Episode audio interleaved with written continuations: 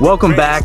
Welcome in. It is For the Boys podcast, and I am your stand in host for the week, Justin Stanley. I'm here with the one and only Dylan Meadows. Dylan, how we doing, brother?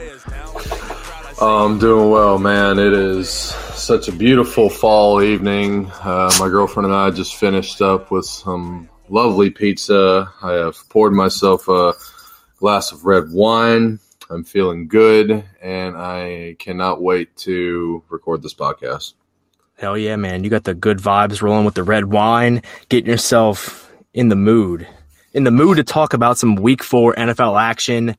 We're, we're without Rob this week. As our listeners can tell, Rob is headed out of town. He's getting his life together, getting packed up, ready to go visit the boys in Memphis. And, uh, you know, the inmates are running the asylum this week. It's you, it's me, and we're going to talk week four NFL. And I'm going to jump right into how the week started. Um, I wouldn't say a big Thursday night matchup, but a fun one because of what they got at the quarterback position. You got the 2021 number one overall draft pick, Trevor Lawrence, going up against the 2020 number one overall draft pick, Joe Burrow. Two of the most, I would say, in recent history, two of the most prolific college quarterbacks in quite some time. And they're going head to head for the first time in their young NFL careers and you know hopefully the first time of many. But Dylan, what you what did you think about this game, and how did you enjoy watching this game on Thursday night? I enjoyed watching every bit of this game. Uh, my friend was playing a show, and it was really hard to uh, really just watch the entirety of the game. But thankfully, uh, the show had a bunch of TV, so it was really easy for me to not only appreciate some uh, tremendous local artists, but also appreciate a very fun game to keep up with. Um, Justin, what I really liked about this game is you kind of already put to it. Um, we have two young emerging stars that are coming into the league and are trying to just make a name for themselves, however good or bad. And with this case, Joe Burrow comes out on the good side and Trevor Lawrence comes out on the bad.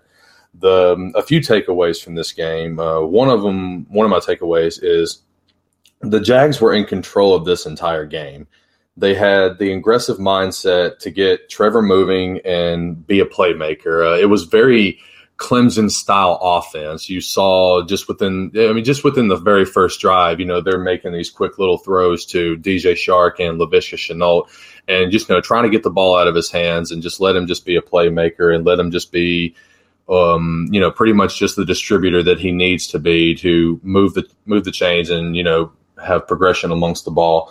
Um, terrible news for DJ Chark. Uh, you know, with him possibly going down with a season season-ending injury. Excuse me. I guess the wine's already kicking in, but thankfully, uh, James Robinson was the one to step up, and just a it's a, it's unfortunate for James Robinson too because it seems as though they were riding him very early and then they just stopped and they just wanted the the offense to be kind of centered more along with Trevor. But Justin, you also saw that um, in case anyone didn't realize, um, momentum is a very real thing in the NFL. You can lose it very quickly, you can gain it back very quickly. It's very it's very hit or miss as far as what swing of the bat the momentum is going to swing for you or for the opposing team. And for the Jaguars, I feel like for the most part, they controlled, again, the entirety of that game, even up, to, uh, unfortunately, to the very last second. But what was really interesting to me is that I feel like they lost a little bit of that momentum when they decided to go for it on fourth down while they're at the goal line to possibly go up 21 nothing. Unfortunately, they didn't get it. And I feel like that was kind of Cincinnati's way of kind of fighting back. Um, what I also took away from this game was, uh, you know, uh, Trevor Lawrence has now lost more games this year than his high school and college career combined. And he's only lost twice in his entire career when he's leading by double digits. Unfortunately, both of those times have been to Joe Burrow. Joe Burrow, it seems to be the fire to Trevor Lawrence's ice Joe Burrow has better playmakers. Right now, you say what you want, Gainesville fans, but right now, Joe Burrow has a better coach, has a better system, better organization. I mean, Justin, I can go on. Uh, I my final takeaway from this game is, uh, man, like Joe Burrow is slinging it, man. He went 17 for 17 in the middle of the field, especially with the intermediate and uh, also like the 12 to 15 yard throws. And that final drive, when he said to Zac Taylor to put me in gun formation empty, and for our listeners that don't know what that is, that just means five offensive linemen with a quarterback that's just standing back there like a piece of steak, just dangling for some hungry dogs with no running back and no extra protection. But for some reason, as psychotic as Joe Burrow is, that's his favorite formation. And sure enough, he just goes right down the field, puts the Bengals in position to kick a game winning field goal. It was awesome to watch. It's great to see Joe Burrow get regaining that confidence, regaining that swagger that made him one of the most, if not the most prolific college football player in the entire country. You know, they're gaining, I mean, Justin, they're gaining swagger. They're three and one. And I mean, right now they look like the best team in the AFC North. Yeah, I definitely agree with you. I think the AFC North is definitely a division that isn't what we what it used to be. I mean, last year was fun. The Browns kind of putting themselves into the scene. The Steelers were, you know, typically what they always are. They're kind of a threat here and there. This year, not so much. The Browns have been a little off. I guess you can say the offense seems a little stale. Um, and the Ravens, to me, just continue to be a giant mystery. Um, but to me, there is no mystery in that, you know, the Bengals look tough. They look like a threat. I'm not saying they're world beaters. They're not going to go out. I don't see them beating teams like the Chiefs quite yet, but I like what they're building there. Um, I think, I think Cool Joe is earning that nickname. The man looks calm, cool, collected back there. Like you said, he asked Zac Taylor to dial up that play where he had no protection. You know, it was him, as you put it, like a dangling piece of meat out there, and he wanted it. He got it and you know he put the team on on his back. Um, on the other side, I I like what I saw out of Jacksonville in terms of progression. I feel like the first half and really the first three quarters where they were in control most of that time. Trevor looked more confident. The team kind of was chugging along in the right direction. Um, obviously, the Chark injury is tough. That you you hate to see that, but Laviska's getting involved. James Robinson has proven that you know he earned those thousand yards he rushed for last year. Um, he's proven to the coaching staff that he could do it again, and I love to see that. Um, I would love to see them complete games. I would love Trevor to get that first W under his belt, but you know, there's a lot of crazy things going on in Jacksonville. Um, hell, next week Urban Meyer might not even be their head coach. Um, that's a whole that's a whole nother deep dive into another podcast, to be completely honest. But at the end of the day, I like what I saw out of both of these teams. I love the growth of these young quarterbacks moving in the right direction, improving why they were both taken number one in their respective drafts. And, you know, I can't wait to see them play each other for years to come. And like you said, building off of that uh, national championship loss that Trevor Lawrence had to Joe Burrow. So that's always fun, a nice little rivalry extending from college. Now, what I want to do for you, we touched on the Thursday game. Let's flip to the end of the weekend, the Sunday scaries. I always get the the heebie-jeebies when 60 minutes come on. You hear that tick, but I always know that Sunday night football, it's right around the corner. And this was a good one. We got the Bucks at New England. Tom Brady's big return to New England for the first time since leaving for the Bucks, since taking the Bucks to the Super Bowl. You know, with this one, I love I love how the New England fans greeted him the only way they should. That man deserved nothing but cheers and applause from the crowd. But once that whistle blew, they were ready for some action. They're diehard New England fans. They were booing Tom. It was fun. It was a fun game minus the weather. What did you think about this game, Dylan? Did you did it, you know, stack up to what you thought it would be, Brady's big return, or you think the weather kind of, you know, took it in the wrong direction? As far as my anticipation of what this game was going to be, I was very disappointed. I was expecting Brady to try to contend for a 50 burger in this game. I mean, you had 20 years of built up aggression towards not just an not an organization and not an owner, but just one man. And unfortunately, that one man has a lot of say so within the organization itself. But uh, I feel like that's another discussion on a totally different pod. Uh, Justin, my two main takeaways from this game are one, it wasn't all Brady.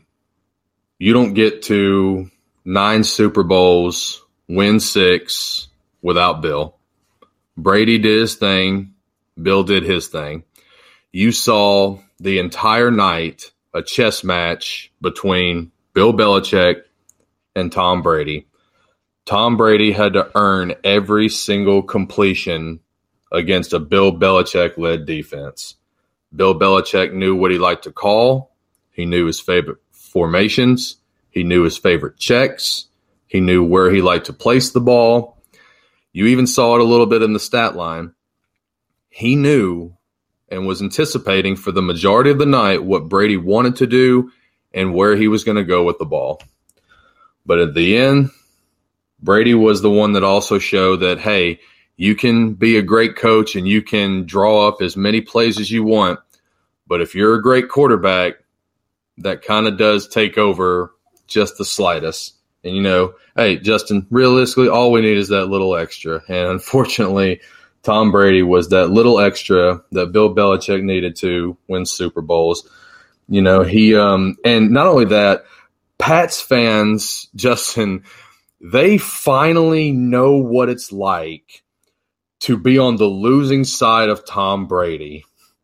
They know what it's finally like. And I, I speak this from the other 31 other fan bases they finally know what it's like to see Tom Brady get the ball with very little time left, drive the ball right down the field, you know, chunk play after chunk play, first down after first down, second after second that just dwindles away. And you're just thinking, there's no way he can do it. There's no way he can do it. There's no way.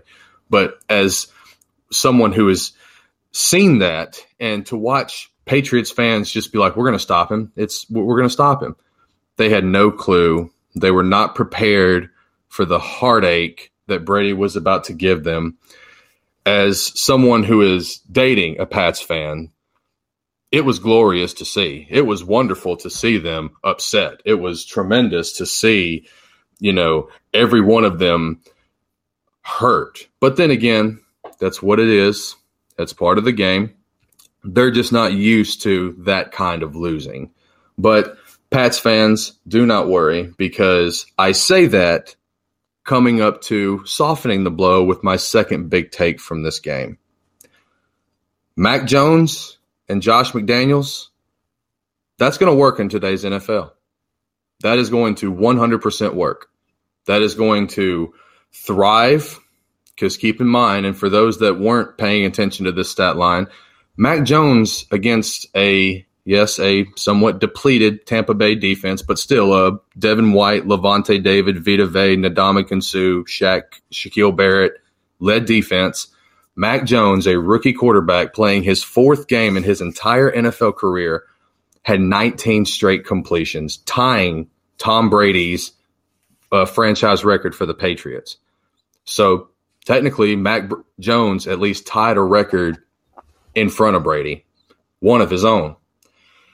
So Mac Jones and Josh McDaniels, that is going to work.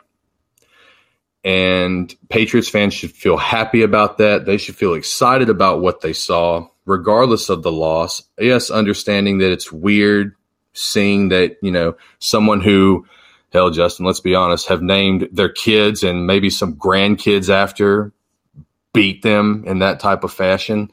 But they should feel optimistic and the rest of the league should kind of feel worry. Justin, if I'm the rest of the league right now, if I'm the rest of the other 31 teams, I'm going to take as many shots as I can to the Patriots right now because they're one and three. They're in a division right now that's right now outside of Miami doesn't really seem very winnable. And it's very difficult for them to contend. But I feel like they will get it together. And the reason they will get it together is because Robert Kraft is a very smart businessman. For those that do not know, when he bought the Patriots after they're just doing away with Pete Carroll before he goes back to college, the Patriots were not a, a good franchise, nothing to what they are now. You sell the Patriots franchise right now, hell, Robert Kraft essentially gets triple what he paid for. His second big m- business move is that he trades a first round pick, a very premium first round pick, for a head coach that just got fired in Cleveland. Think about that. In Cleveland. It's a big balls move. It's a big balls big trade. balls move. That's the that's the second one. The third move is that you have an aging quarterback, but yet he is not slowing down on play, but yet the head coach drafts his replacement, thinking that Tom Brady is just another player. Tom Ro- uh, Robert Kraft steps in and says, "Trade the replacement. Don't trade the player. Trade the replacement." And sure enough, they trade the replacement. Tom Brady wins another Super Bowl. Well, now is another time for him to make a smart business decision for the betterment of the New England Patriots. Brace yourselves, Pats fans. You are going to want to hear this. Robert Kraft should fire Bill Belichick and promote Josh McDaniels to the head coach of the New England Patriots. Ooh, that's that's a spicy take. You love you love this firing the head coaches. I, I, I, it's not the it's not just the head coaches. It's the head coaches that have too much power within the organization. We Yep, go back to true. what it was with Pete Carroll. The only difference, Justin, is Seattle's owner non-existent, very private, very you know closed doors. Robert Kraft is a well-known public figure. He's all about making smart business moves because he knows that in the end they will eventually make him money and they will eventually bring more championship to the organization. I feel as though now is the opportunity because with Bill Belichick's power in the draft room, it has really limited the skill position players to which you also see Mac producing with, still completing 19 passes in a row, but very limited play around him. Bill Belichick went against the grain this offseason and spent over $100 million in guaranteed money for players, things that he used to make fun of other teams for doing. But yet he just did that this offseason. And right now, those investments are questionable at best. He has too much power. And me personally, Justin, I've already pre ordered on audiobook, of course, the It is Better to Be Feared book that is supposed to debut exactly a week from today by Seth Wickersham. Ladies and gentlemen, this is a book that is covering the 20 year dynasty of the Patriots. But what it's really covering is the controversy and the jaded and cynical opinions of everyone, including Tom Brady, in this book. Now, again, it's on audiobook, so I don't have to sit and really just go through the journey while reading. I just have to listen, almost like what you're doing right now. I can't wait to listen to that. I feel like it's going to really open some doors. And, you know, Justin, the old saying, you can't put the toothpaste back in the tube once it's out. There's going to be a lot of, there's going to be a lot that reveals about this book. And I feel like now would be the time to cut ties before you have to catch up to a narrative. You can set a narrative instead of really trying to catch up to what a narrative is already portrayed as. Yeah, man. It. I think in New England, the state of New England, it's a weird time for them. Um, you know that area of the country, the Boston, New England area, is so used to championship caliber teams every year. Um, I mean, across the board, the Celtics, the Red Sox, the Bruins, and the Patriots. In they're all the respected sports are always up there in championship contention. A lot of But parades. now, oh, a lot of a ton of parades, a ton of duck boats. Um, but it's a weird time right now. You know, they they're not used to this. They're not used to, and I love how you put it. They're the only fan base in the NFL that has never experienced that terrifying moment when Tom Brady has the ball late in the game and he's just driving. He's driving in the pouring rain and you just know there's not a damn thing you're going to do about it. No matter how good Matthew Judon was playing, who, you know, shout out there, that dude was a monster, an absolute freaking monster. One of those dudes that Bill Belichick paid up for this offseason, and he deserved it. That man is a tank. Um, so shout out to him. But this fan base is experiencing a lot of first. You know, they're not used to, like I said, seeing Brady on the other side of the field. They're not used to seeing a lot of those calls they, they used to be like, oops, shrug their head at when Brady, you know, was getting those suspect penalties that some fan bases, the Ravens fans, would say, oh, Tom Brady's a cheater. And I'm not saying Brady's a cheater. I love Tom Brady.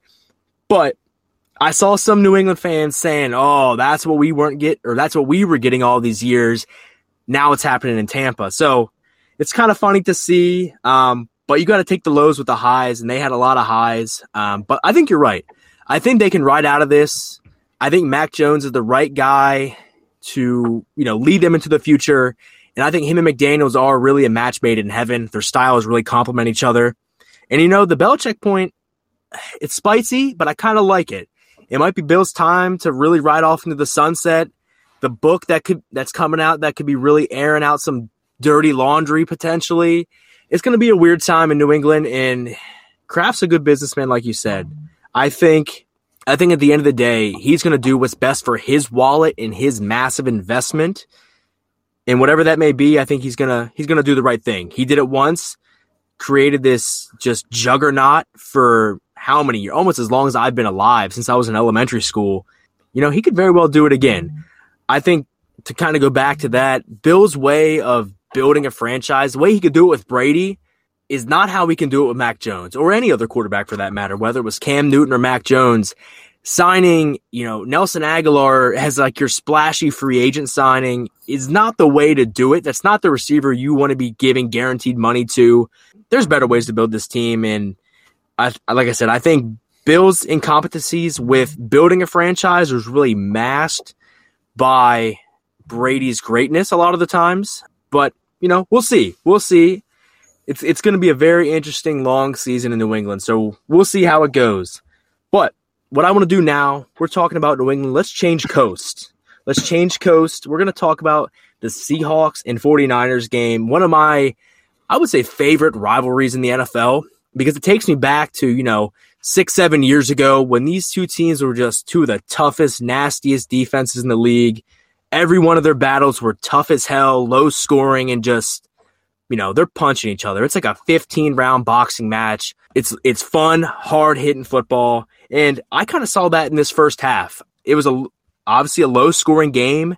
I saw a lot of hard hits, a lot of tough defense, balls on the ground. It was fun. It was a fun first half. The tide kind of turned a little bit. Russ got cooking, um, got the ball moving on his hand, on his end, his side of the field, and then Jimmy G got hurt.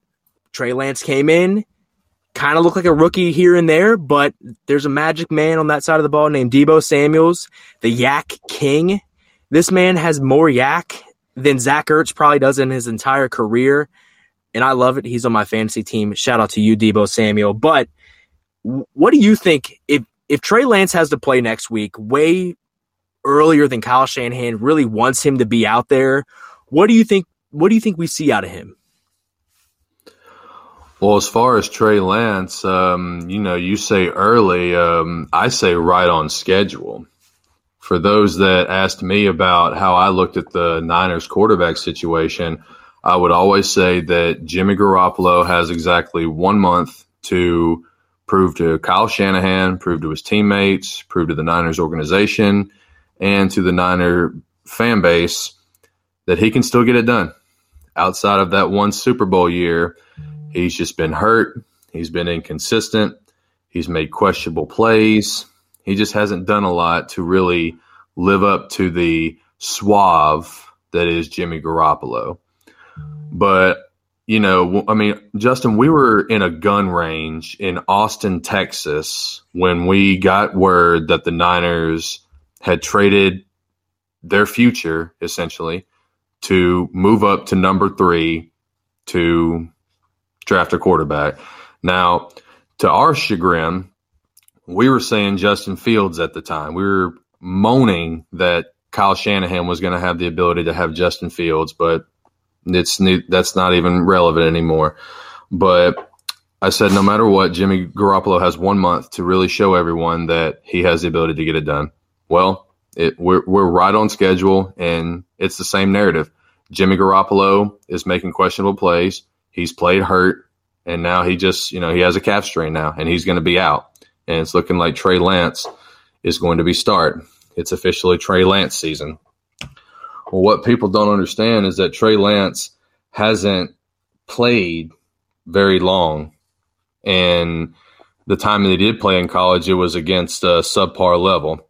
Now, it was the same exact school that Carson Wentz went to, and Carson Wentz was drafted, you know, exactly one pick higher than him. So, you know, don't say that North Dakota State doesn't put out, you know, first round draft picks because they do. I'm just simply saying that he uh, he played one game in the COVID year and then he opted out and then he got very little action in the preseason. But what's exciting is that he is going to be dynamic with Kyle Shanahan. Jimmy Garoppolo had a quarterback rating of 79 on Sunday, and Trey Lance had a quarterback rating of 117, even though Trey Lance had 50% passing completion, and he also threw for fewer passing yards than Jimmy Garoppolo. But the rushing element that Trey Lance brings adds a whole nother dynamic to this specific run game with Kyle Shanahan. I'm old enough to remember back in 2012 when a certain young man named Robert Griffin III and Kyle Shanahan were just making magic happen in Washington. Well, I guess now it's just the Washington football team. But this Trey Lance and specifically Trey Sermon, who got 19 carries on Sunday, the Trey Trey train is going to work. That is going to play into the outside zone, one cut, get north upfield concept that Kyle Shanahan likes to play. Uh, the only person, Justin, that I'm really keeping my eye on as far as the Niners is actually nobody to deal with their offensive side of the ball. It's actually the defensive side of the ball, and that man's name is DeMeco Ryans. He's the defensive coordinator. Uh, for some of you, that name may sound familiar because it, it should. He used to be the Texans uh, linebacker, where he was a tackling machine at the time. But Justin, right now their defense ranks 22nd in the league. And with the defense with, you know, um, Nick Bosa and with Fred Warner, you know, they got some freaks, uh, athletic freaks on that defense. And, you know, they drafted Javon Kinlaw. He's kind of, he's made some plays from time to time, but nothing the hell you would really want him to be as the 13th overall pick at the time. And, oh, I'm sorry, they traded away that pick. But anyway, but, they're just not really getting the production on defense that they really would like to kind of match the offense. But I do feel like with Trey and with Trey Lance and with Trey Sermon playing into the run game better, it'll definitely keep them in games. Um, what I'm also focused on with this game was, you know, and we kind of already talked about uh, my take last week as far as getting rid of Pete Carroll. Russell Wilson this Sunday and think about all the great quarterbacks that have played this game.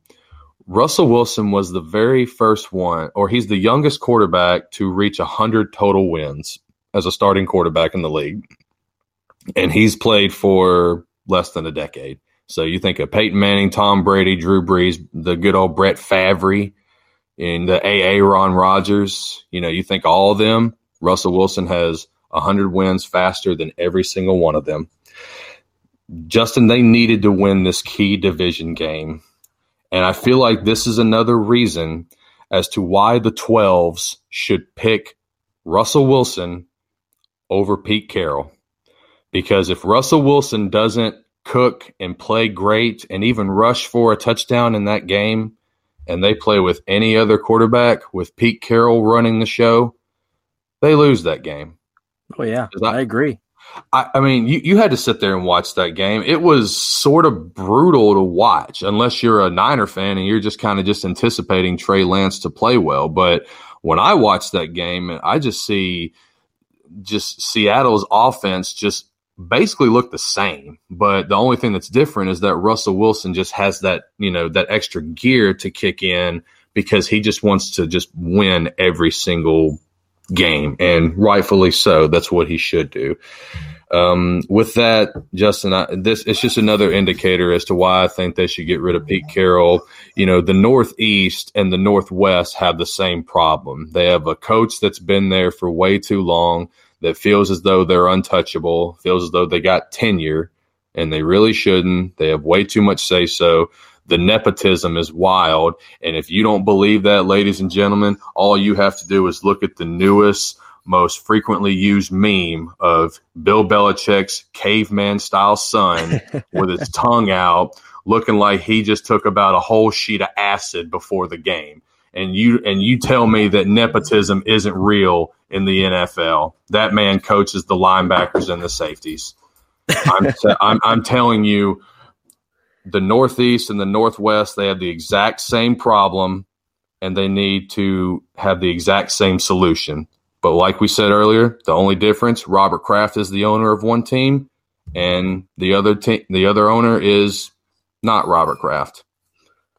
Yeah, man. No, I, I absolutely agree with you. I think it's amazing what the front office will do to protect someone who won you a Super Bowl X amount of years ago. You know what I mean? How long that that Seattle Super Bowl win was so many years ago at this point, and I still feel like Pete Carroll is being protected by that Lombardi Trophy. You know what I mean? And I think you're right. It I think it it could be very well timed to just rip that band-aid off, get Pete out the door, get some fresh minds, fresh ideas in there because Russ has got a long career left ahead of him. I know he does you got young receivers there who are extremely talented, and you still have the core skeleton of that team that you need to be good. It's just sometimes things get stale, man. One other thing I want to talk about this game is I think with Trey Lance finally getting in there, I'm excited because I was huge on Trey Lance in college. Um, big, big fan of his. Honestly, was kind of hoping he would get his way to Philadelphia at some point before Hurts got into the picture. But you know, I think that that San Francisco team is just built for Trey Lance. They have so much speed at the receiver position. Trey Sermon's going to be a baller now that he's finally getting the opportunity there, which I'm extremely excited about. And if Brandon Aiyuk can get his head out of his ass and get off of uh, off the timeout chair that Kyle Shanahan has him sitting on right now, man, this team is going to fly. They are going to be fun. And if that defense can put it together, man, whew, it's going to be a fun, fun time out there in the Bay. Um, and I'm excited to see it happen. Um, I really just, it's a fun time to have a young quarterback in the NFL. And I got a bit of breaking news. First time on this podcast we've ever had breaking news. The Dallas Cowboys just cut Jaylon Smith. That's wild. I don't know why. I just saw Schefter tweet because I'm my phone's blowing up about it. It just said the Cowboys released Jaylon Smith. As long as that man did not commit some major crime and is wow. facing suspension, getting his butthole licked, or whatever the hell Deshaun Watson's got going on, I will take that man in Philadelphia because we need a damn linebacker so bad. So well. it's it's it's oh yeah, absolutely. I think a lot of people could use a tackling machine. I don't think Jaylon's the best linebacker out there, but you know he's hard nosed and you know why not? Why not? That's a that's a conversation oh. for a different day. We're not talking about Dallas and how good they look. We're going to stay in the same conference or in the same division. I mean, we're going to move to the Arizona Cardinals, the undefeated Arizona Cardinals, and the Los Angeles Rams, two of the hottest teams in the NFL, battling it out. Where Arizona stays undefeated through four weeks, the only undefeated team left in the NFL.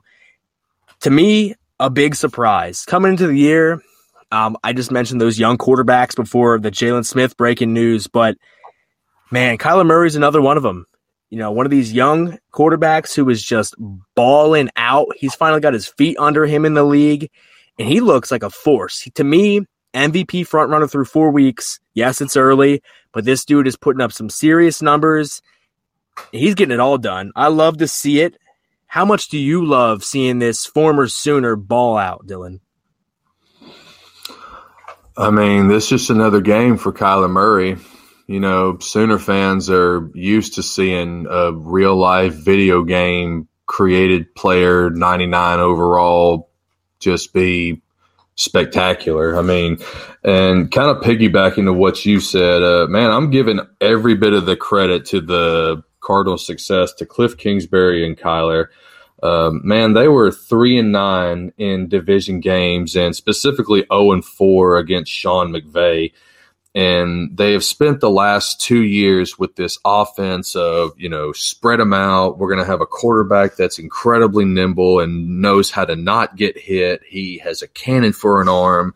He can barely see over the offensive line, but the thing is, it's really hard to catch him.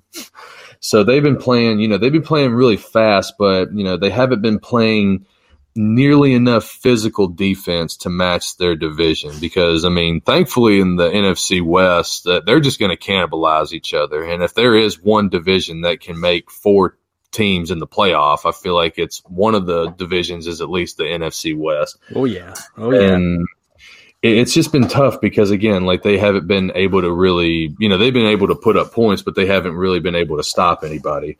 Well, it makes sense to pay $21 million for JJ Watt for, you know, production and also leadership aspect to help out with Kyler and, you know, taking that next step. You know, there were little whispers that, you know, Kyler really wasn't taking the next step like he should have last year. I thought that was a little bit harsh because he just got hurt, you know, through five, you know, almost this time last year. Kyler Murray is kind of what you're talking about right now. He's the quarter league MVP. Like, you know, he's putting up ridiculous numbers and it's really looking, you know, almost impossible to defend him. But that's not the case this year, Justin. This year, man, the Arizona Cardinals want to be in that fight now. They want to be the headliners of that main boxing match of that big UFC card. You know, they want to be the headliners now. They want to get in. They want to just take everything you know, Kyler right now, Kyler is just toying with the league. Like he is, it's just really so easy for him now that everything's slowing down. We talked earlier in the pod about momentum and how that's a very real thing in the NFL. And it really played into a big game or a big X factor of how this game played out. I don't know if you saw Justin, but um, the the Rams are marching down the field and they get down to the goal line. But Arizona, with their defense of, you know, Isaiah Simmons, Budda Baker on the back end, I obviously mentioned J.J. Watt and Chandler Jones just being the pass rushing tandem that they are. They get a goal line stop against the Matt Stafford red hot Rams. They get a goal line stop. They march right down the field. They score. Next thing you know, it is a, I believe it was a it, it, that was just a route to a 37-14 just blowout. Like Justin, the Arizona Cardinals just mollywopped and manhandled the Rams, which is something you really didn't see coming because you know you think with Jalen Ramsey and Aaron Donald, it's going to be very hard to punk that defense. But I tell you what, man, Arizona did just that. I mean, it's hard to say that Kyler, you know, deboed somebody, but you know, Kyler essentially deboed that entire Rams defense. Vance Joseph is the person to kind of give a small credit for this as well. He's got that defense playing tremendous. They're an attacking defense that just swarms to the ball. And with because you know, I mean, with Cliff Kingsbury, he's going to score points. So if you can match their scoring, you can have the chance to beat them. Well, if Vance Joseph dials up that defense to where they're just limiting your scoring right now, it's very tough to beat. What I'm really interested about Arizona and just looking forward to down the line is um, Justin. They have a chance to go eight and zero, oh going up into a prime time matchup with. Aaron and the Packers on Thursday night and that would be something incredible to watch specifically with you know Aaron Rodgers coming in potentially 7 and 1 or 6 and 2 but the Arizona Cardinals are 8 and 0 and now here's the chance to take on the um, a NFC you know heavyweight contender just another big fight so I'm really keeping an eye on Arizona I love what they're doing again give credit to Cliff didn't think the offense was going to work didn't think the offense would really just take the next step. Uh, he's never been known as a defensive guy, but hey, a lot of philosophies in Arizona are changing. Yeah, man. And I think what impresses me the most about Arizona is how much I was confused how they were building this team. Obviously, I love the JJ Watt signing. Maybe not so much for what he has to offer on the field at this point, but more so what you touched on, what he offers to the locker room as a presence to help a young quarterback really get his voice. And I think that's what he helped Kyler do. Um, and you're really seeing Kyler break out of his shell, be the guy that he, you know, that he needs to be for this team to lead into the future. On the other side of the ball, the way they built that offense for the past two years has been so strange to me.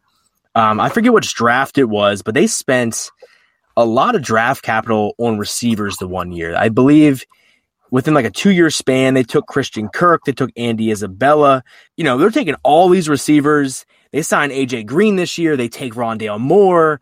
I'm like, what the hell are they doing? They're doing some funky. They're signing James Conner, who seems like a ghost of himself, and it's crazy, but it's all working. AJ Green is up there in terms of leading the team in receiving yards. Um, Rondale Moore's having blow up games. James Conner has four touchdowns in two weeks. Not a whole lot of yards to go with it, but he's getting all this goal line work and they're just playing some really unselfish football. This Cardinals team is just looking, they're looking fun. They're playing really unselfish football. The ball is going to everybody and anybody, and they're getting the results they want. So who really cares who, who's putting up the numbers out here? It's a fun team. Um, and you know, I'm I'm super excited for that Packers matchup that you mentioned. You know, that's that's big primetime action. Two NFC heavyweights, possibly an NFC playoff matchup preview. We'll see. Um, obviously, definitely, that's a long time away. That, that will definitely determine, maybe not determine, but it will definitely play a big talking and as, as far as seeding wise. Like that's oh, yeah. potential one to three, maybe two or three seed. Like that's, yeah, like you said, those are heavyweights going at it. Oh yeah, I mean, and like you touched on, this whole division could be some heavyweights. I mean, just God, winning these yeah. divisional games within the NFC West is going to be huge. To take this one over the Rams, who I mentioned last week is probably the best team in the NFC, they really punched the Stafford McVay hot, hot streaking Rams right in the mouth. And I think they proved some haters wrong. Um, I think Arizona looks good. And I got one message for the Rams before we uh, change it up here. Why is Robert Woods only getting the looks in garbage time? Something I don't understand. A man who was an absolute tank the past few seasons, and I'm seeing him catch a garbage time touchdown. So they only lose by 17 or whatever the final score was. This man is a captain on your offense, been a captain for a few years at this point. He deserves more respect on his name than a garbage time touchdown, in my opinion. So the I need McVay. Want Robert Woods exactly? We I need Robert Woods. I need a healthy dose of Kupp and Woods. I need all of it, and but I think the Rams bounce back. The Rams are good. They're well coached. They got a good guy at the helm with Matt Stafford, and they're going to move right along, take this one on the chin, and uh, they're, you know, they'll bring it back next week. I'm finding the theme of this podcast this week is young quarterbacks, and there's another one we got to talk about, and that is that boy out of BYU playing for the Jets now, going up against the Titans, getting his first career W in the NFL, which is huge. It's big time, and I think Zach Wilson's starting to get a little confidence. You know, he was going to, going into this game against a Titans team lacking big time on offense. He realized, hey, if my defense can step up, maintain this really mediocre offense without AJ Brown, without Julio Jones, he's like, you know, I could get this W. And he did. He looked confident. The wheels were rolling. He's got that tight spiral. He's zipping balls downfield to Corey Davis for his revenge game, a long touchdown there. And you know, I, I was impressed by him. I again, I don't think the Titans are anything crazy on defense, but this could be the game that Zach Wilson really needed to get that that confidence, that swagger that he had in college. But I think it's a big step in the right direction for him. What did you think about Zach Wilson this week? Start spreading the news. He's taking over. Wilson has come to Broadway, and it's about time, New York. I loved what I saw from Zach Wilson. Now, that's going to be terrible for some of you listeners out there because I know most of you are at this point right now Titans fans, just just at least from the people that I've told here up in Nashville. But uh, if I'm a if I'm a Tennessee fan, I'm kind of just writing this off. You know, AJ Brown, Julio Jones were were hurt. They didn't play. Your replacement that you talked about, Corey Davis, is balling. Uh, right now, it's pretty glaring that Tennessee misses Arthur Smith. Their first three drives, where this game could have easily been twenty-one to nothing to start off with, it turns out, uh, you know, three drives in the red zone, they only come away with nine points.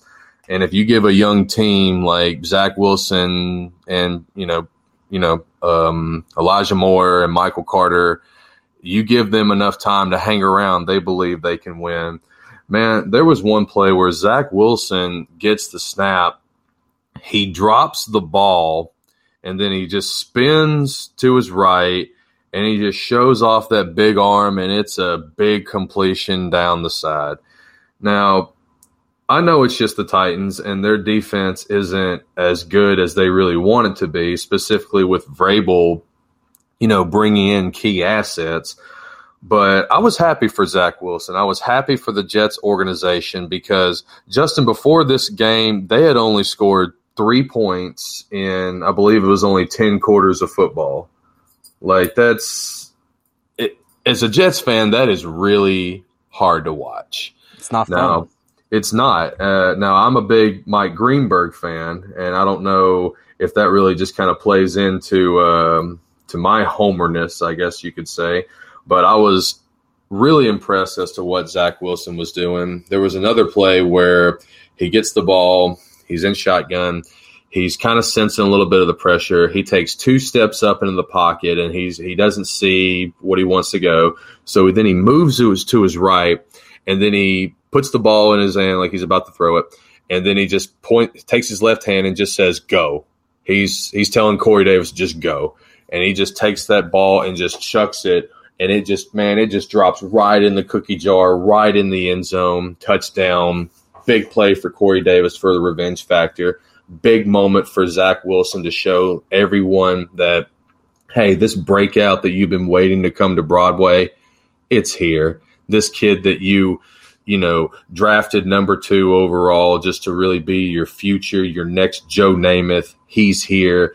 It's a building, it's just a building step, I believe. I feel like it's a good momentum shift towards that team because they are so young that you know they play Atlanta next week in uh, in London. You know they they they uh, they play down with uh, Ted Lasso over there. So I don't think even Ted Lasso could help the Atlanta Falcons if we're being honest. But that's that's that's neither here nor there. I feel like they could have the momentum to actually gain their second win next week. I'm a Zach Wilson believer. I've been since his days at BYU when he was fun watching um, him make play after play after play. Always thought it was a little weird that he was he wasn't elected captain. That was probably my biggest little knock on Zach Wilson this entire time because you know it's it's just I don't know. Just to me personally, it's just very odd if the most important position on the field is not considered a leader and not considered a, a captain of your team. So whenever that happens, I always just kind of like do a little side eyed look, like why is that? But that's neither here nor there. You're right, man. They got their very first win. Unfortunately, it was against the Titans, but you know what, Titans fans, they should just look this off. Don't even care. Move on to the next. For the Jets, it's a great stepping block, and yeah, it's uh, it's a good time to be a New York fan, but uh, not right now. The last time I looked, uh, Gerrit Cole gave up a uh, two run bomb. So so at least to be a football fan, it's really nice. Not so much as a Yankees fan.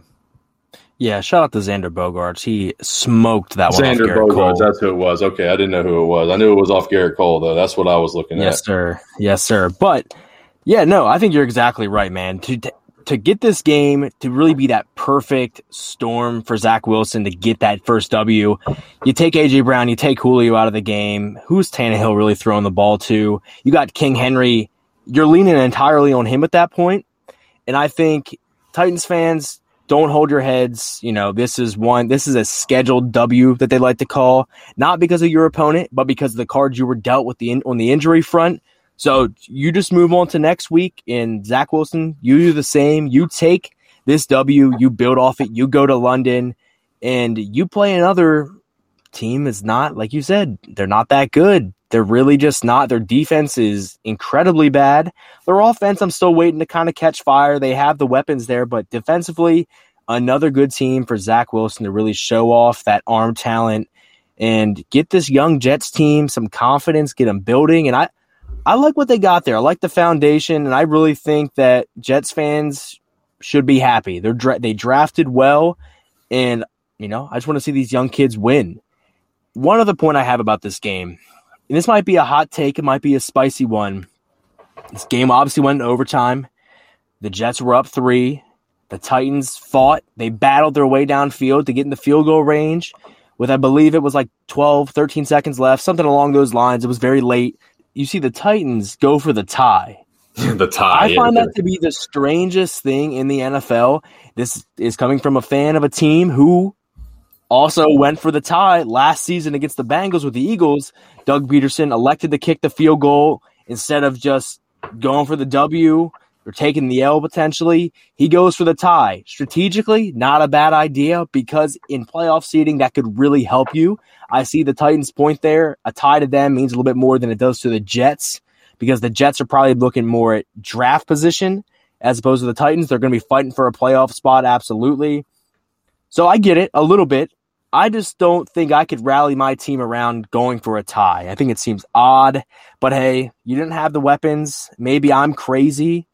I just don't like like the tie. It's like it it just doesn't feel right. It feels dirty. You're right, it feels, man. It's it, well, it's just it's settling for mediocrity. Like you're Yeah, you're absolutely. basically telling your team that okay, we're not going to get the win, but we're not going to get the loss either. Like this at least keeps us, you know, at least a half game above the second place whoever's in Yeah, the AFC right. South. But I mean, the AFC South right now is still looking like a very wide open division. I think Tennessee is just vulnerable because um, Justin, I didn't really get the chance to really watch this game because uh, I was working during this game, so I had to watch it afterwards. One of the biggest glaring weaknesses I saw was um, they really miss Arthur Smith as a Yeah, play man. caller. They specifically in the red zone, like they were the last two years, the Titans were seventy five percent scoring efficiency in the red zone in 2019 and even in the covid year last year uh, bro they're at 50% this year and not good. that's even that's even with aj and julio you're right and anthony firkser their tight end that was supposed to really just take a big step after jonnu smith left was supposed to he you know he's been in and out off the uh, injury report but um i don't really need to get into you know king henry he's a beast but you know if you give a guy 80 touches a game for 16, 17 games, there's only so much the human body can really hold. But I feel like the biggest issue for this Tennessee team is not only their play calling with Todd Downing, but bro, it's the offensive line. And I know that's really odd to say, especially since uh, we got the boys, uh, you know, Taylor Lewan and Will Compton. Shout out Bussin' with the boys doing their thing down here in Nashville. But right now, the offensive line is the biggest issue for the Tennessee Titans. They gave up it from what I saw at least six sacks. Feels like it was more, but it was at least six.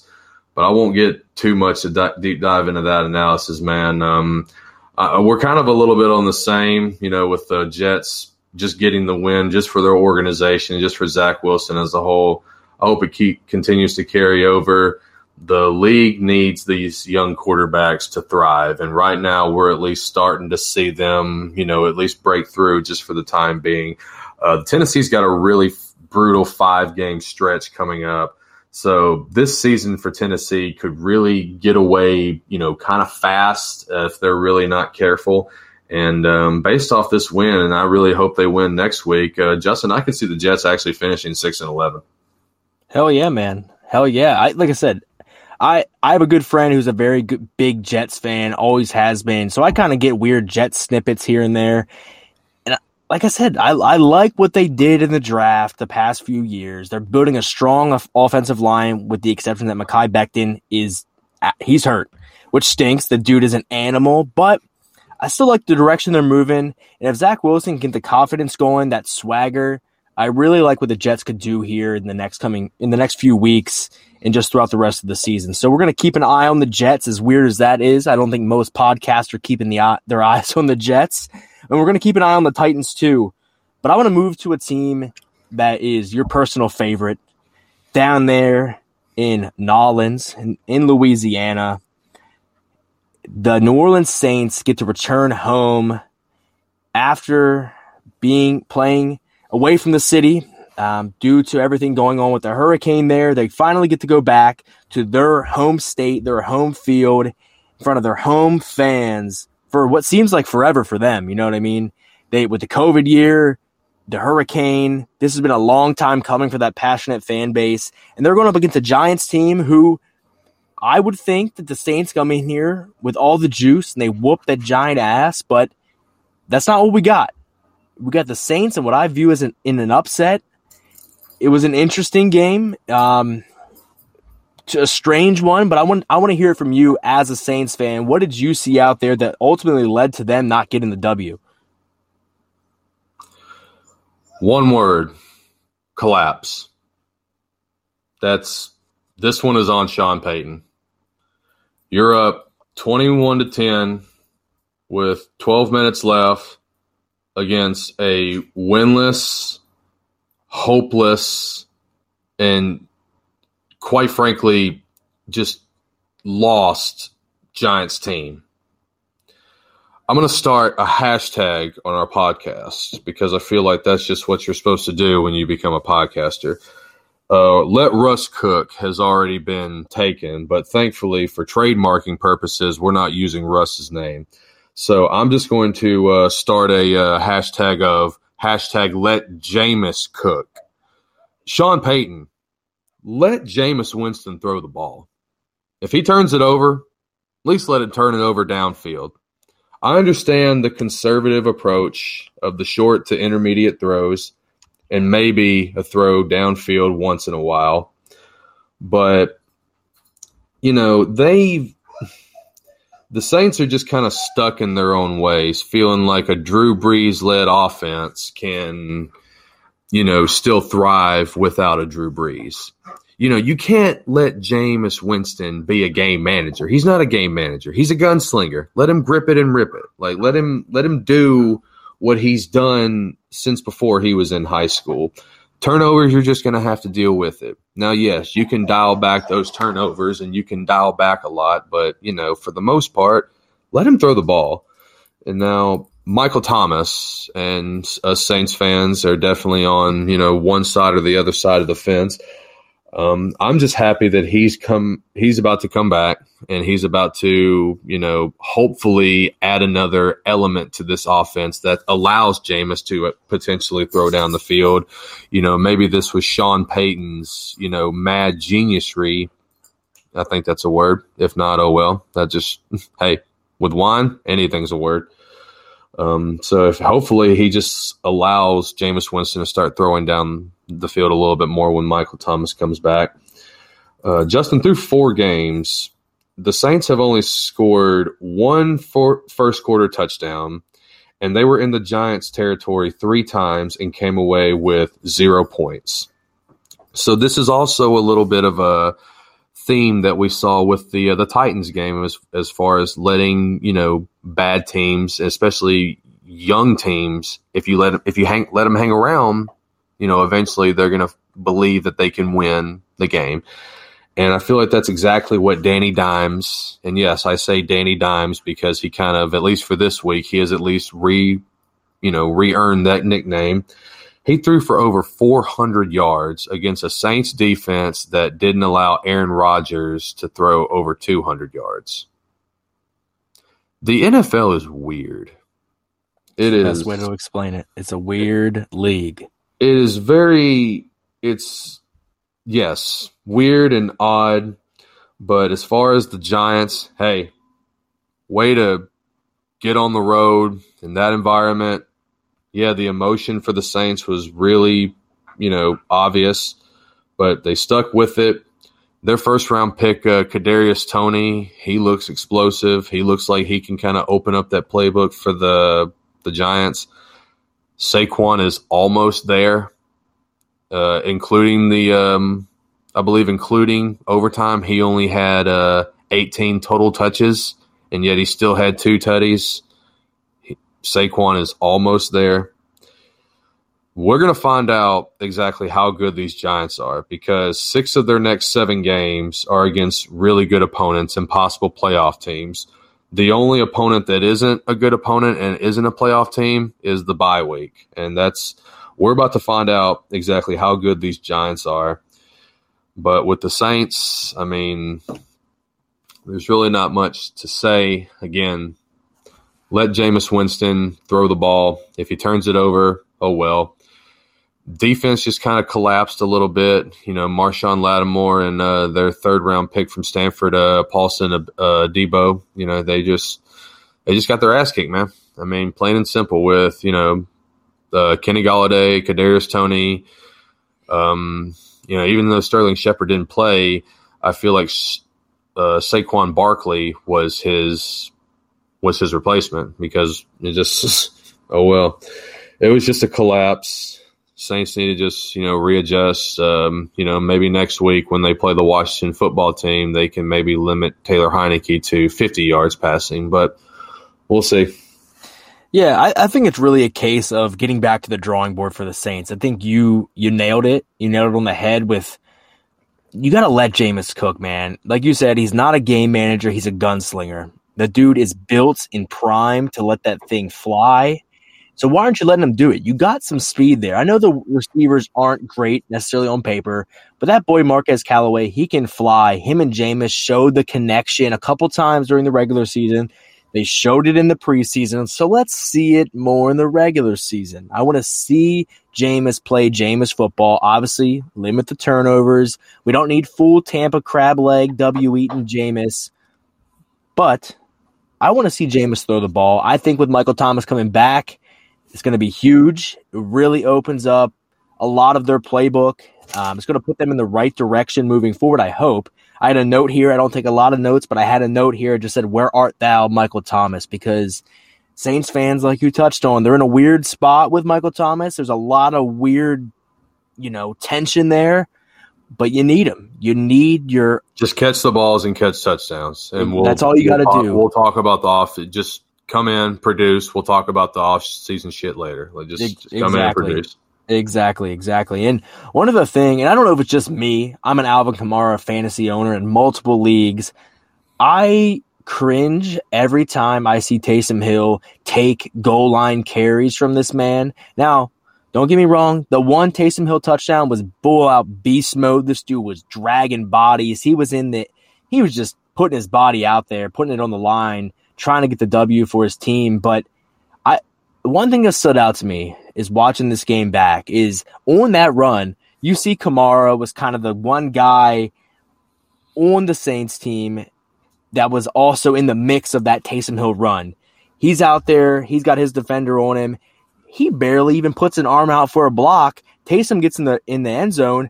Kamara walks the other way. I've never seen such a beast mode run not come with full admiration from the rest of your team. So I don't know. Maybe me and Alvin are on the same page. I'm sick of him not seeing the end zone. Hell, for that matter, not seeing a single target. I was going to just point out to the target. Uh, the Brown this time last year, Alvin Kamara through four games has 35 targets, and that's even with a limited Drew Brees. Through four games this year, he has exactly 14, 14 targets in that's the passing amazing. game. I, I would go out on a limb here without looking at any past statistics. I bet you he had 14 targets in games multiple times at some point in his career. I just I know it for a fact. This dude is too talented, too electric to not be getting targets out of the backfield. Hell, he ran for 100 plus, but I feel like his fingerprints weren't on the game enough like it should be. That dude should be an integral part of your offense week in, week out. Get his energy going, get him going in the in the red zone I want to see less Taysom Hill. I want to see more Alvin Kamara, and I want to see Jameis with the training wheels off. But like I said, get the Saints back to the drawing board. I think they'll be all right. They've impressed me thus far. I kind of expected a little bit worse out of them, being how much of a rebuild, passing with the torch from Brees to Jameis. But you know, I think the Saints got it. I think they they still have uh, big potential for the rest of the year. And shout out to the Giants, man. I am the biggest hater of Giants fans. I think they're the most delusional fan base out there. Um, and I'm an Eagles fan, so I should be saying that about the Cowboys, but I'm saying it about Giants fans. I think they're all delusional, but I love Saquon Barkley. I'm glad he's starting to look like him, his old self out there. He's getting that juice, that electricity going through his giant quads again. I love to see it. Let's not have the Giants win another game the rest of the year, and I'll be happy. Before we get into um, the the closing segment, I just had a I just had a really quick question for you. I kind of uh, you know alluded to beforehand that uh, you know I just had just a one little thing and just added, but I wouldn't tell you what it was. So this is it. So, Stanley, there are, as of right now, there are 10 teams out of 32 in the NFL. So, you know, a little under a third of the teams are all one and 3 Mm-hmm. And those teams are the Pats, the Houston, the Jets, Atlanta, Dolphins, Colts, Pittsburgh, Giants, Eagles, and Vikings. Out of those, all those te- out of all those teams that are one and three, who would you say is the best one and three team right now? Whoo, whoo, whoo, whoo. That that is an interesting question, and I like that. I like that a lot. Um, man, that's a long list of teams. That's kind of crazy. I don't know. I It's cannot second- recall. it's, it's actually the second leading as far as uh, win loss total. So right now the leader is uh, three and one with twelve teams. Like tw- there are twelve teams in the NFL that are three and one right now. But I feel like the one and three discussion would be much more juicy simply because of the teams that are here. Oh yeah, no, absolutely. I am 100% with you. So I think there's two teams to me that stand out within that group. Um, some people might think it's Pittsburgh. To me, it's not. As long as Big Ben is under center, I think that's a big problem for them moving forward this year, anyway. Um, but really, I think the top two teams out of that group are Minnesota and probably the Colts. I think the Colts are a team who right now haven't looked the best, but they have been competitive almost every week. They've had a few weird injuries not go their way. The O line's banged up, new quarterback, T.Y. Hilton's not there. A lot of weird scenarios going on there, but I expect Reich to bounce them back. I think as long as Wentz remains healthy and competent, they'll be okay. Um, they're in a weak division too, so that it really helps. I think the division's really wide open. And then Minnesota, they have a pretty easy stretch through most of the, I think it's the first eight games. Kirk Cousins, fantasy wise, had a very, very light schedule. And I think that gives them big opportunity through eight weeks. And then as long as they had that confidence, as long as Thielen's rolling, Dalvin Cook's healthy, and they got that boy, Justin Jefferson, balling out, I think they got a really fun and electric team, but it really just falls on the quarterback, like most of these situations do. But those are my two out of that group. Um, who do you got? Well, we definitely agree on the Colts uh, for a variety of reasons. Um, I even said on last week's pod there are some people that fell off the Colts bandwagon last week. I believe we I even went on this pod and just uh, spelled out relax that eventually they're going to get it together. So we definitely agree with the Colts. My next team would be the Pats. I feel like with the Mhm. Pats, they are so close to not being one and three. Like they are so close to being potentially three and one the only game that I saw them really actually like lose, just be like really lose, was the um, was the Saints game, simply because of things you don't really see a New England team lose from, and that's you know bad timing turnovers and miscues on special teams. Like that, that's a very un New England like style loss. And you know, with the Brady deal just going around how it is, and even with that first win that Mac Jones had against um, or that that first game that, Mac Jones had against Tua in Week One, you know, if um, Damien Harris doesn't fumble that ball, Mac Mac Jones wins that game. So I feel like the Pats and the Colts, you know, they're they're right there. Those are two teams that I could definitely see finishing like you know, ten and seven, possibly nine and eight, uh, vying for a spot. Colts are in a very winnable division. You know, we talked about the Pats division as far as uh, who they're looking up to, and just right now, it's just you know the, with the Bills and. Um, I mean, you can say what you want about Miami. Miami doesn't feel like they have their quarterback of the future in the room, and they're always going to hate it because they're seeing how special Justin Herbert is. And I also feel like with the uh, with the Jets, you know, Zach Wilson is, you know, even though we're a Zach Wilson uh, favorite pod, he is just getting started, and you know, he's just only won one game, so let's take it at a time. So the Pats could be very well three and one, tied with first in their division. Um, yeah, man, I just wanted to just kind of throw that out there just to see what you would you would just think, just sheer just sheerly off of just hearing that, you know, reaction based. Yeah, man, that's fun. I love the, being on the hot seat there. It's a fun question. But you mentioned a name in there, and I want to I want to talk about this game before we send it over to uh, our actual host Rob with his little Rob rant. I want to talk about Justin Herbert for a second. I want to talk about the Chargers Raiders Monday Night Football because that that was a it was a fun game. At least Special. I love the first half because I love me some Justin Herbert. Not just because he's got a great name. That's just a baller. He's been balling since Oregon. I thought he was very slept on in his in his draft class. Obviously, he went very early in the first, but I don't think he got the love he deserved coming into the NFL. Obviously, Tyrod, that whole freak weird situation there gives him an opportunity very early. And that dude has been balling since he got his shot. This team, I was talking to my boss at work today who was a diehard Raiders fan, and I was like, the game was there for Oakland or Vegas, I'm sorry. The game was there for them really to be right right in it. But this Chargers team is very good. They are very good on both sides of the ball. I think they're a lot better than people give them credit for. And I think they're going to be a real threat out in the AFC. And don't get me wrong, I was impressed with the Raiders too. I think their defense in the second half, the adjustments they made on Herbert wasn't was very impressive because Herbert that first half was looking like an MVP candidate, and he still might be. But that second half, they bottled him up and they looked good. They kind of got their feet under them a little bit, but Austin Ekeler icing that game late with that twenty yard run really seal the deal and uh, put the Chargers at three and one. With maybe they should be four and zero. The Cowboys game, I know Rob ranted about that, but I mean, how much do you love Justin Herbert? I don't even want to pose it as a question of giving you an option of the other side. I just want to hear how much you love Justin Herbert. I I mean Justin Herbert. Um, he'll always have a special place in my heart. My girlfriend and I actually call him uh, Baby Herbie. Uh, he um, he brought us together as a couple last year when he had his spectacular rookie season and caused both of us to win a fantasy football championship. Uh, and it was my girlfriend's first time playing. So now, you know, even though she's a Pats fan, you know, she'll have a special place in just or a special place in her heart for Justin Herbert.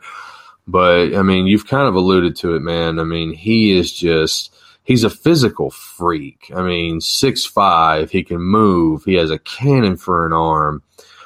I feel like and I really looked into this earlier today. That it's funny that you even mentioned this because I wasn't going to bring this up on the pod, but I, I, it's it's funny that you already essentially opened the door. But with Justin Herbert and his specifically his junior and senior years at Oregon, I looked back and I looked at the skill position players and I looked at the coaches as to who was around him, who was in his ear, who who's there to help him be a first round pick? Like what who was there? And I'm looking at all these these names and not a whole lot of them stand out. And the offensive coordinator actually left and is coaching in New Mexico and is yet to win a game. So while Justin Herbert is a 4.2 graduating Oregon, you know, biology major, for those that didn't know. He doesn't have an offensive coordinator around him that doesn't really know what he's doing. And he doesn't have the skill position players, which at Oregon is a little odd to say, but just during that time, he doesn't have the players to really elevate his gameplay like Tua did or like when Joe Burrow had. So a lot of people just wrote off Justin Herbert and everyone, you know, wanted to pick Tua. Well, the thing is, Justin, you and I aren't general managers. You know, we're I mean, we're armchair general managers and to us that that is significant, but we're not actual NFL GMs. We don't get paid the big bucks to make that kind of decision. But Tom Telesco of the or I guess I can say yeah, the LA Chargers, he is ecstatic that the Miami Dolphins chose Tua over Justin Herbert. And for those of you that don't know how Justin Herbert even started his NFL career, he started his NFL career 15 minutes into the second game with his coach coming up saying, warm up, you're going in. If Tyrod Taylor doesn't get that unfortunate shot to his lung and cause him to be out due to unfortunate circumstance, we may not know what Justin Herbert could be. But then, you know, he comes in, he wins rookie of the year, he sets the passing touchdown record. He comes in this second year ready to go with a new coordinator from the Saints, a new head coach with a defensive background, weapons on the outside, Austin Ekeler being just a monster, specifically a PPR monster. He's got the weapons around him to be great. It's just, could he be great? Well, he has definitely exceeded expectations. And you really got to give it to Dean Spanos and the Charger family. I mean, hell, Justin, to go from Drew Brees to Philip Rivers to now Justin Herbert. You can't, I mean, uh, unless you're the Packers, you can't really find that type of quarterback luck in a quarterback room in the league very often. Like that stuff like that just doesn't happen. But just getting back to Justin Herbert and how special he is, I mean, I feel like he is about to be with Trevor Lawrence, with Joe Burrow, with Kyler Murray, you know, with all these young quarterbacks, even younger than Patrick Mahomes. It's just fun for the game. It makes the game just even better. It makes the league more fun to watch. It puts an extra emphasis on scoring. It, it's just great to see Justin Herbert thrive where he is because we even talked about it in a previous pod. If you're in LA and you're not producing, there are other things that they can spend their money on. You know, they if, if the people that were going to USC games, they don't need to go to USC games. They can go to Charger games. If you're not going to Dodger games or if you're not going to Clipper games, well, you can go to the the Rams games and see them and see just as many stars. You know, there are tons of things to do in LA. I love what Justin Herbert's doing. I hope he keeps it up, and I feel like uh, even though Kyler Murray is the first quarter MVP, I feel like right now, if I was a betting man and uh, there was a dark horse MVP candidate I'd throw uh, money on, it would definitely be Justin Herbert. Yeah, man, absolutely. He's putting up the numbers. He's got the the team around him to really support that case, and I'm very much looking forward to what Herbert is going to do the rest of the year. We are a pro Justin Herbert podcast. We only say absolutely. good things about Justin Herbert, and we are a pro Chargers podcast. Bold up, baby. But what I'm going to do now, a little unusual, a little different because we're without our third amigo. We're we're without Rob, but he has some takes he's got some feelings and some thoughts on his beloved Eagles, my beloved Eagles as well, and what their matchup with the Chiefs this week. So Rob went on one of his Rob rants earlier today, pre-vacation mode, and uh, we're gonna send it to him right now, and you're gonna hear from the bougie man himself about what he thought about that Philadelphia matchup. Episode number five. Welcome back, everybody. It's your host Rob Brandt for the boys and I'm to do a little solo recording. Uh, Dylan and Justin, the other two people of my menage a trois, will be recording separately. I've got a lot of obligations this week. They're to hold it down. They're to give you guys what you need, the content you deserve, and as always, that helpful, helpful insight. Yeah, this is my second attempt. I want to share that with you guys. My first attempt got deleted off the computer. So we go again. We go again. That's all we can do just wanted to come to you guys and discuss a little bit about the Eagles. The Eagles fall to the Kansas City Chiefs at home in what was arguably one of the most entertaining games of the day. Didn't matter who you're rooting for, whether it was the Chiefs or the Eagles. This game had fireworks from the start. Let's jump right into it. First drive, Nick Sirianni, he heard the critics. He heard all the talk about not running the ball. First play from scrimmage, they hand the ball to Miles Sanders. He gets a couple of yards. From there on out, it was pretty much play action or run pass action off of Miles Sanders, using him as a decoy. The Eagles marched down the field in a really, really methodical drive. I mean, it was it was beautiful. It was everything just seemed in rhythm. The play calling was great. We mixed it up. We get right inside the red zone, and that's where the offense stalls. And by the end of this, you'll notice a common theme. The common theme is we stalled inside the red zone, specifically inside the 10 yard line, maybe three times. We had to settle for field goals on three different drives where we were down in scoring range and could have gotten touchdowns. We also had three different touchdowns called off the board and negated by penalties. So I'm going to get into all that. So let's get back to the the plays on the first drive.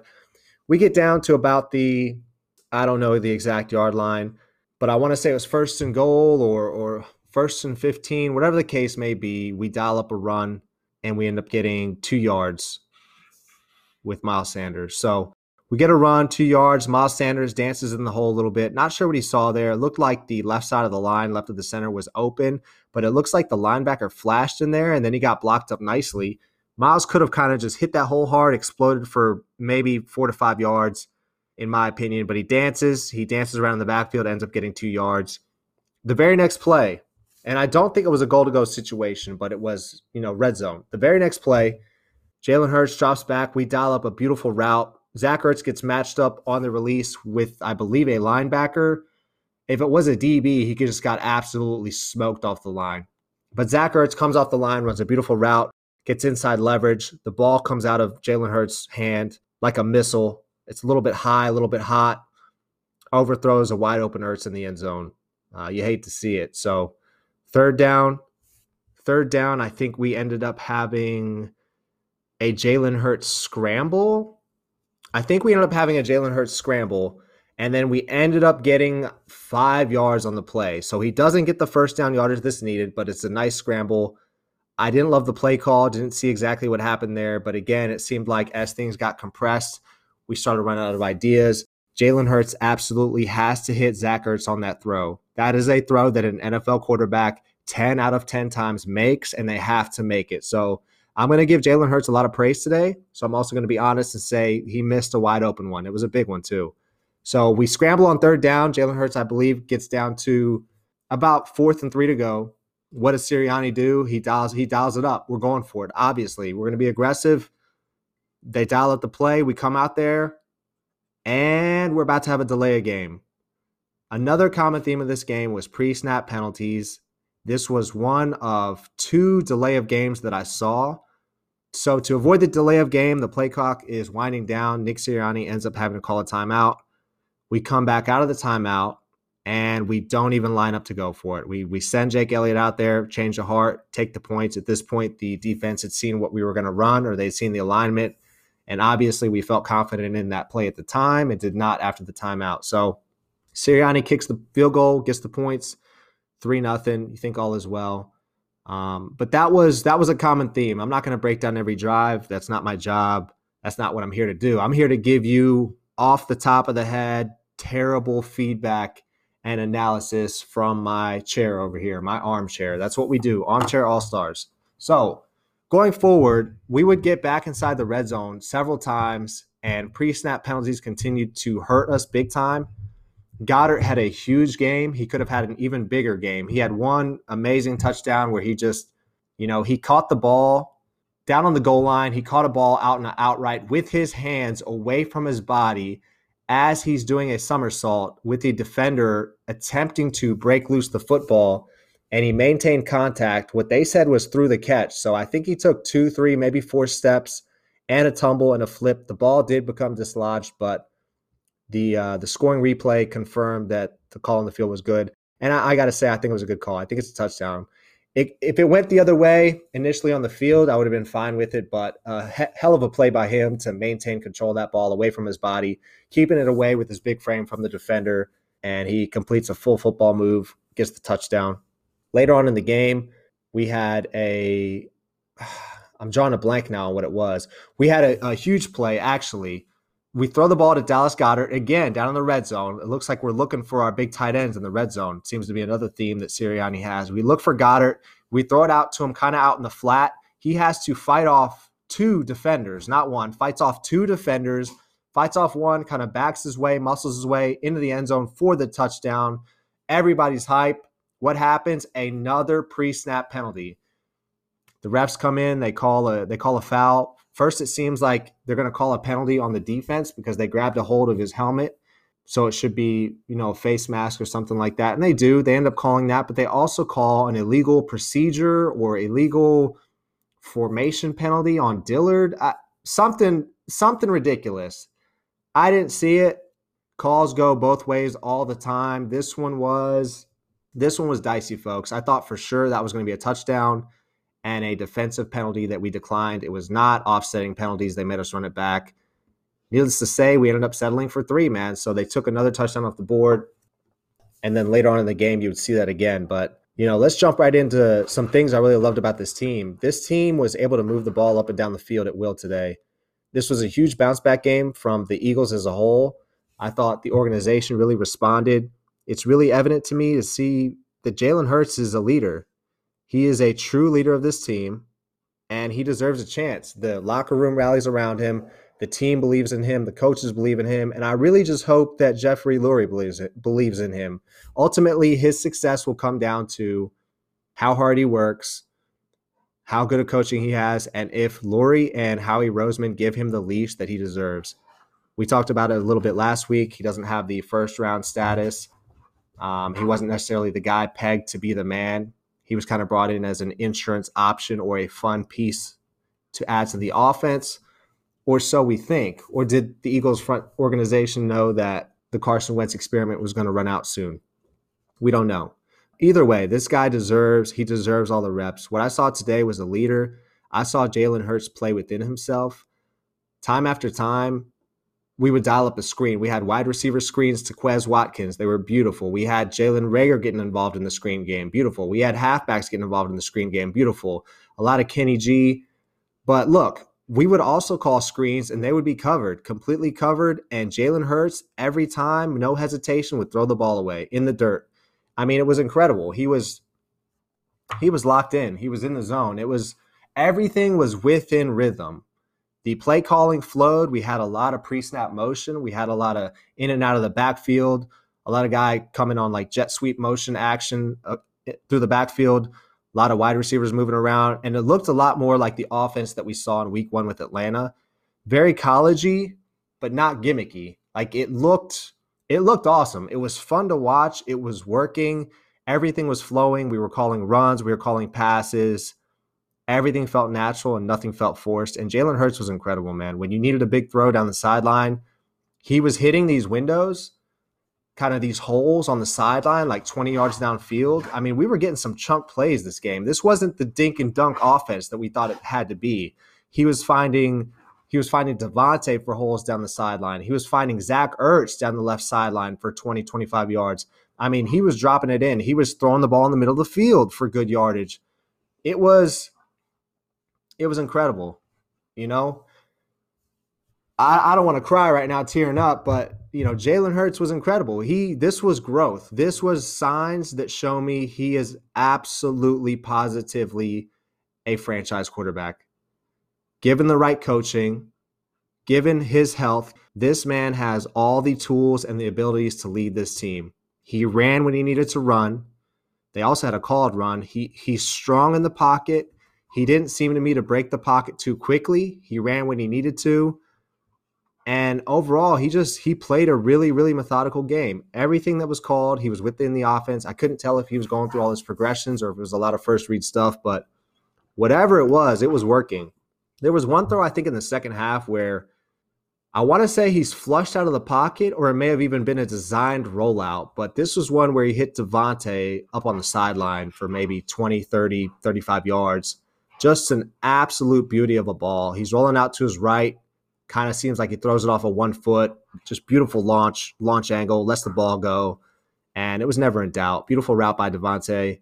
Beautiful catch. I mean, besides the Zach Ertz overthrow early in the game, and maybe one other throw where you threw another pass that was intended for Ertz in the end zone that was a little bit high and hit off his hands. Also could have been a defensive PI on the on the player guarding him who had him hooked around the waist, but you know, those are 50 50. Sometimes you get them, sometimes you don't. But besides that, he was money. He was literally money in the bank.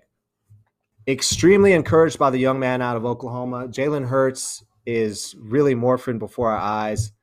I think in the post game press conferences, they were asking him about that. I think Sirianni may have said it was the best game he's ever seen him play, or, or someone did. Someone gave him high praise. And of course, Jalen was very humble and charismatic in his response, you know, that basically just need to keep learning and growing. I mean, he's incredible, but he does. He deserves that praise. He deserves the praise. This was the best game I've ever seen him play.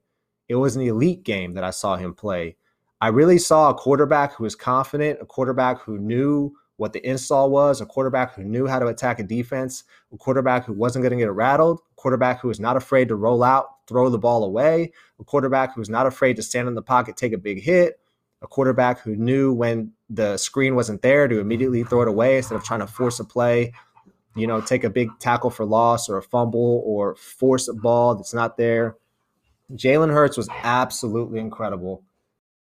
You know, it's unfortunate that late in the game we did end up getting another garbage time touchdown, but it's unfortunate that they took away. It's unfortunate that they took away the DeVonta Smith touchdown because that thing was a thing of beauty. But you know, touching on that, DeVonta Smith, I looked at the alignment. We had plenty of room to the outside there. He's just that's just growing pains, man. It's growing pains. It's unfortunate it's happened to us twice this year, but he has to know where the boundary is.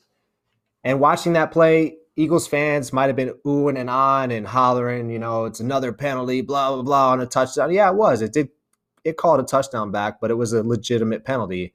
I don't believe that he was physically pushed out as the rule states in the rule book. Uh, it doesn't really apply. He was kind of forced out just by by the defender playing good defense. You know, he has a right to run on that field just the same way DeVonta does. He was staying in his hip pocket, and DeVonta's got to be more aware of where he is on the field at all times. So these are rookie mistakes. These are young receiver mistakes. I think we will get them corrected in the future. The guy still balled out. I think his line was six for 122.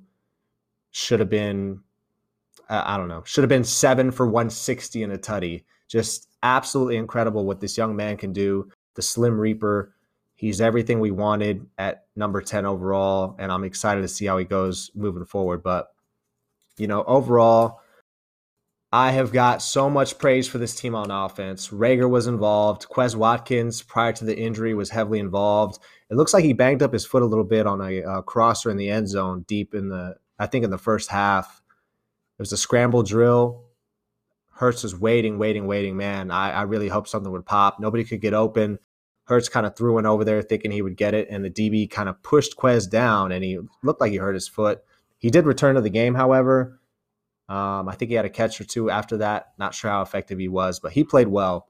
Jalen Reagor was in on the action, had a couple good catches, a nice little screen for first down. Kenny Gainwell played well. He did have a key fumble early on that could have cost us big time. The refs did not review it near the goal line. He fumbled like on the one, and it was a fumble. Uh, live, I thought it was dicey, but the Eagles did a good job of getting up to the line and running the next play. I think we ended up scoring on that drive a touchdown, but you know we shouldn't have had a touchdown. It should have been Chiefs' ball. They're the ones that picked it up. Overall, I thought Gainwell was nice. He is definitely a weapon in the passing game, and it's evident to see why everybody said this young man is a steal. You know, I I remembered him a little bit from two years ago at Memphis. He obviously opted out last year because of COVID and some personal stuff.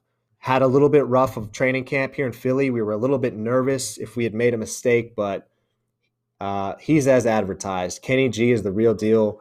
Miles still needs to be the number one. He ran hard. He's got all the tools, but they're definitely a nice one-two that can complement each other really, really well. Gainwell with the ball in his hands is dangerous in the open field. It's evident how he can gain yards after the catch. You know, I just got man. I'm just excited. I'm excited. There, I know there are no moral victories, but this feels like a win. Like this is a W, folks. This is a W. If you're an Eagles fan, you cannot be discouraged. We're one and three, but we are who we thought we were. We're exactly where we're supposed to be. Like this is a rebuilding year. It doesn't matter. We're gonna have ups. We're gonna have downs, but uh, I'm not down, man. I'm not everybody played really, really well on the offensive side of the ball today. And that's what gets me the most excited. Zach Ertz played really well. You know, he could have had a couple of touchdowns. He had a couple key catches. He was rotating in there nicely with Goedert. I kind of think that that will actually benefit them as long as they're both on the team. Hopefully, keep them healthier because we are running a lot of 11 personnel sets. I continue to see what formations we're running.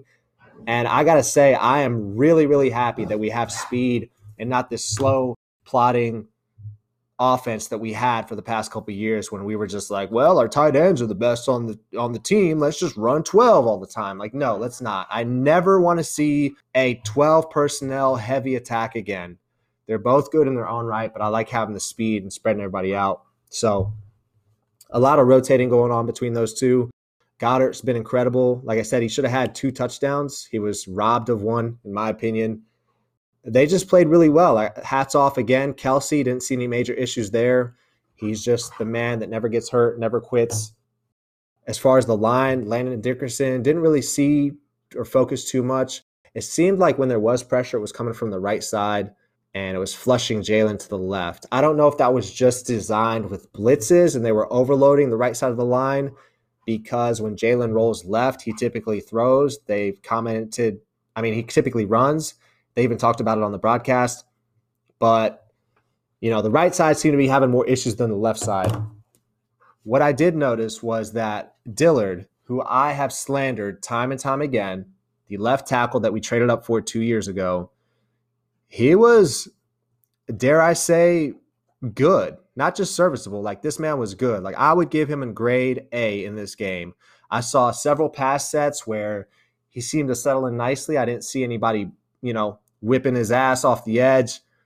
I got to say, for a guy who had real confidence issues two years ago, was beaten down and on the trading block, you know, openly on the trading block by the Eagles, having him come in and add a little bit of stability when we needed it the most was really, really nice to see. You know, got to say, I'm proud of that kid. He, um, he battled the whole game. I'm not saying the Chiefs D line is world beaters, but these are NFL guys, man. Dillard held his own. I think he had one pre snap uh, penalty earlier, which the, the penalties continue to plague us, man. There was a third and inches where Josh Sweat jumped off sides, encroachment, just too eager. You just can't do it.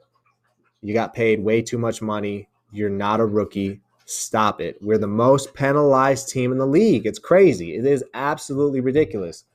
Another big penalty, Derek Barnett. I think it was a second and long, either a second and long or a third and long. But you know, Derek Barnett and Sweat meet uh, at Mahomes, at Mahomes, and Josh Sweat gets Mahomes high, and Barnett comes around the other side, doesn't know he is on the field, has no awareness of anything, goes low, high low on Mahomes. It's an easy flag, and once again, it's Derek Barnett. It's 96. He just he's not showing up in the stat sheet with sacks, tackles for losses. I don't really see him as being this huge key in stopping the run he's just a thorn in everybody's side. He's a pain in the ass.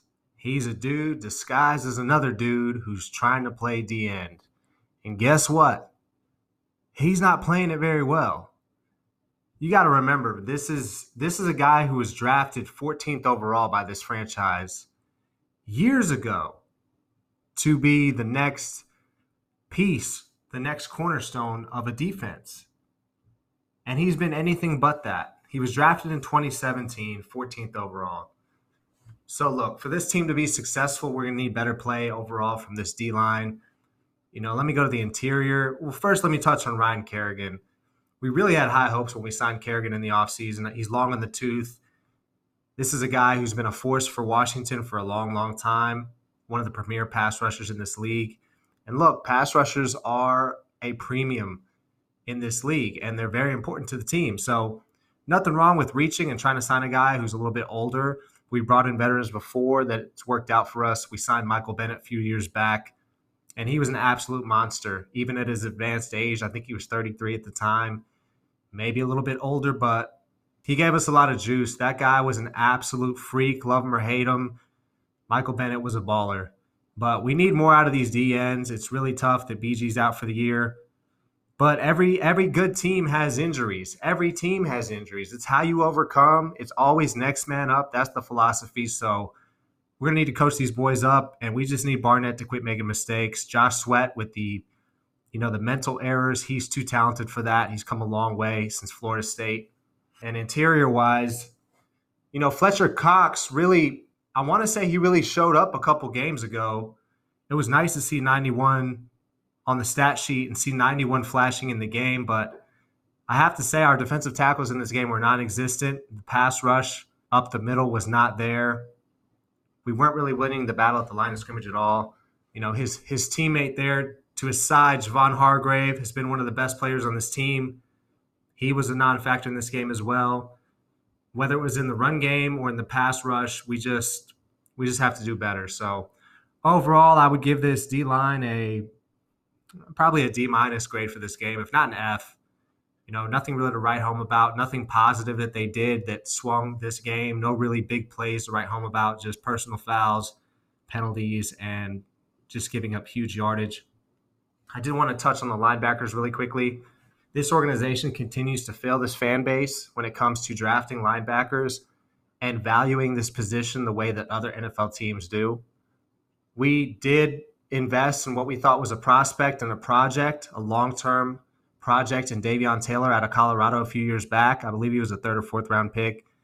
And look, he had the athleticism, but didn't have the game experience, the football game experience to play at this level yet. He was going to need a couple years. And we had high hopes for him coming into this camp. And once again, the injury bug bit us and he's hurt. So we'll have to see what he gives us when he gets back. But I wanted to comment on something during the game. I saw uh, Alex Singleton, you know, run down a guy. It might have been Clyde. I'm not sure who it was. Run him down after about a five and a half, six yard gain. And the other linebacker ran over there. I think it was Eric Wilson, that idiot, and, and gave him a high five. And I thought to myself, okay, where's the bar? Where's the bar if you're high fiving your teammate for taking an eternity to fight through traffic to go over there and make a tackle near the out of bounds line after a gain of five to six yards. Like that's not that's not the type of plays I want to celebrate. We're not celebrating tackles for loss. We're not celebrating, you know, no gains. We're not celebrating short yarders like five and six yards. You're, you're slapping hands. Let's not. Let's let's act like we've been there before. We got to do better. Uh, you know, no knock on Singleton. The guy really, really tries hard. People who just look at box scores and stats and fantasy or like Alex Singleton, he led the Eagles in tackles. He had a hundred something. Who cares? Who cares? That doesn't mean anything. That means that we can't stop anybody, and he just happens to be. He gets to the tackler. He gets to the ball. That's it. That's all it means. It does not mean anything. If you watch the game, he's got to be better. Our linebackers in general, Eric Wilson on Tyreek Hill for his second to last touchdown or one of the touchdowns was an absolute mismatch. I don't know how that happened. I guess we were in dime and they went five wide, and it just it just it be like that, man. Somebody's got to take them, and it was Eric Wilson, the linebacker. Easy option route for Tyreek, easy catch and throw. I mean, easy throw and catch for Mahomes. So, you know, we've got to do better. And then touching on the secondary, I didn't really see too much. Anthony Harris, obviously not very good. Also free agent signing. He's tall, big, and really slow. Or Tyreek Hill makes you look extra slow. Um, Rodney McLeod came back off an injury. I thought he did okay for his first game back. I didn't really hear his name called too much. So overall, the secondary, I would say, I don't know. I, I guess a C minus because they seem to do okay, kind of a bend but don't break scheme. But at the end, we did give up a couple of big plays. But we just have to do better, man. You know, Steven Nelson, meh. Darius Slay, he was okay, I guess. I think he had a nice PBU at one point in the game, but you know, it's tough. And linebackers, you get an F. You get an absolute F. I forgot about that. So F for the linebackers, D minus for the for the D line, and the secondary as a whole, I'll give them a C minus. So, you know, that's not a good grade for the defense. Jonathan Gannon's got to do better. He's got to get this unit ready to play at an NFL level.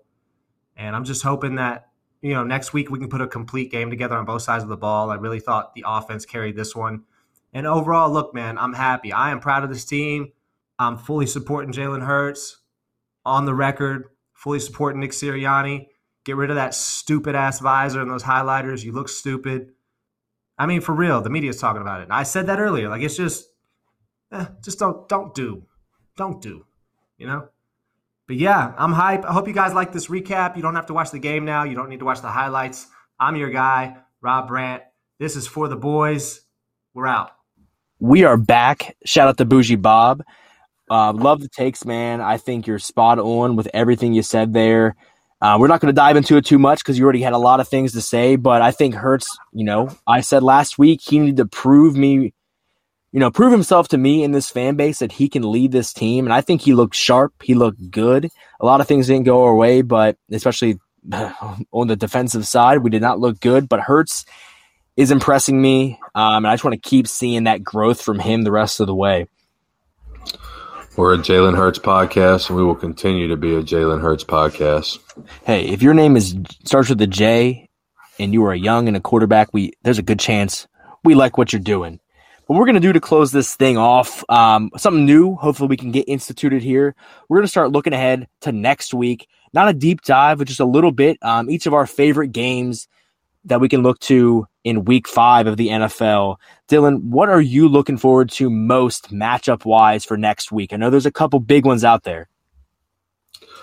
Well, I picked uh, three. I picked two just for storyline purpose purposes, and the other one that I picked was uh, simply just because of entertainment purposes.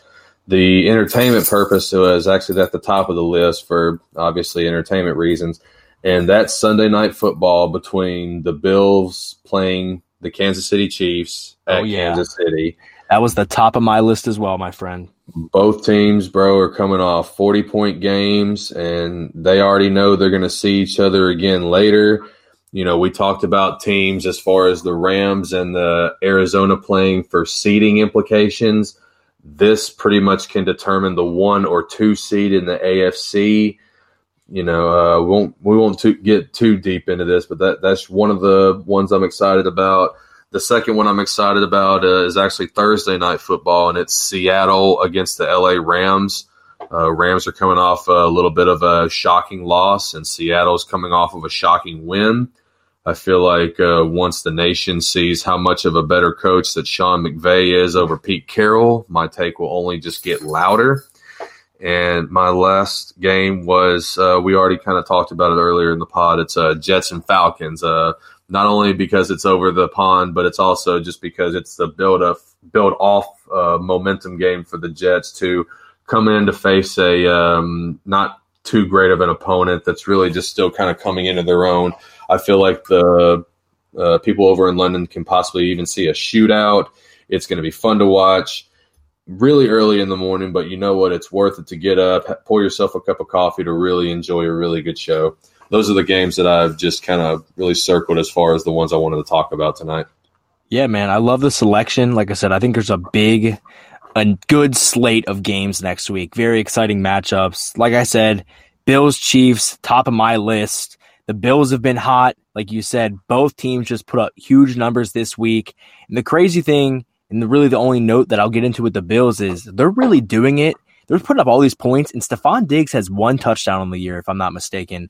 That's impressive. They look pretty damn good. Josh Allen's back to, he kind of had a weird start to the year, but he's back to being his old self.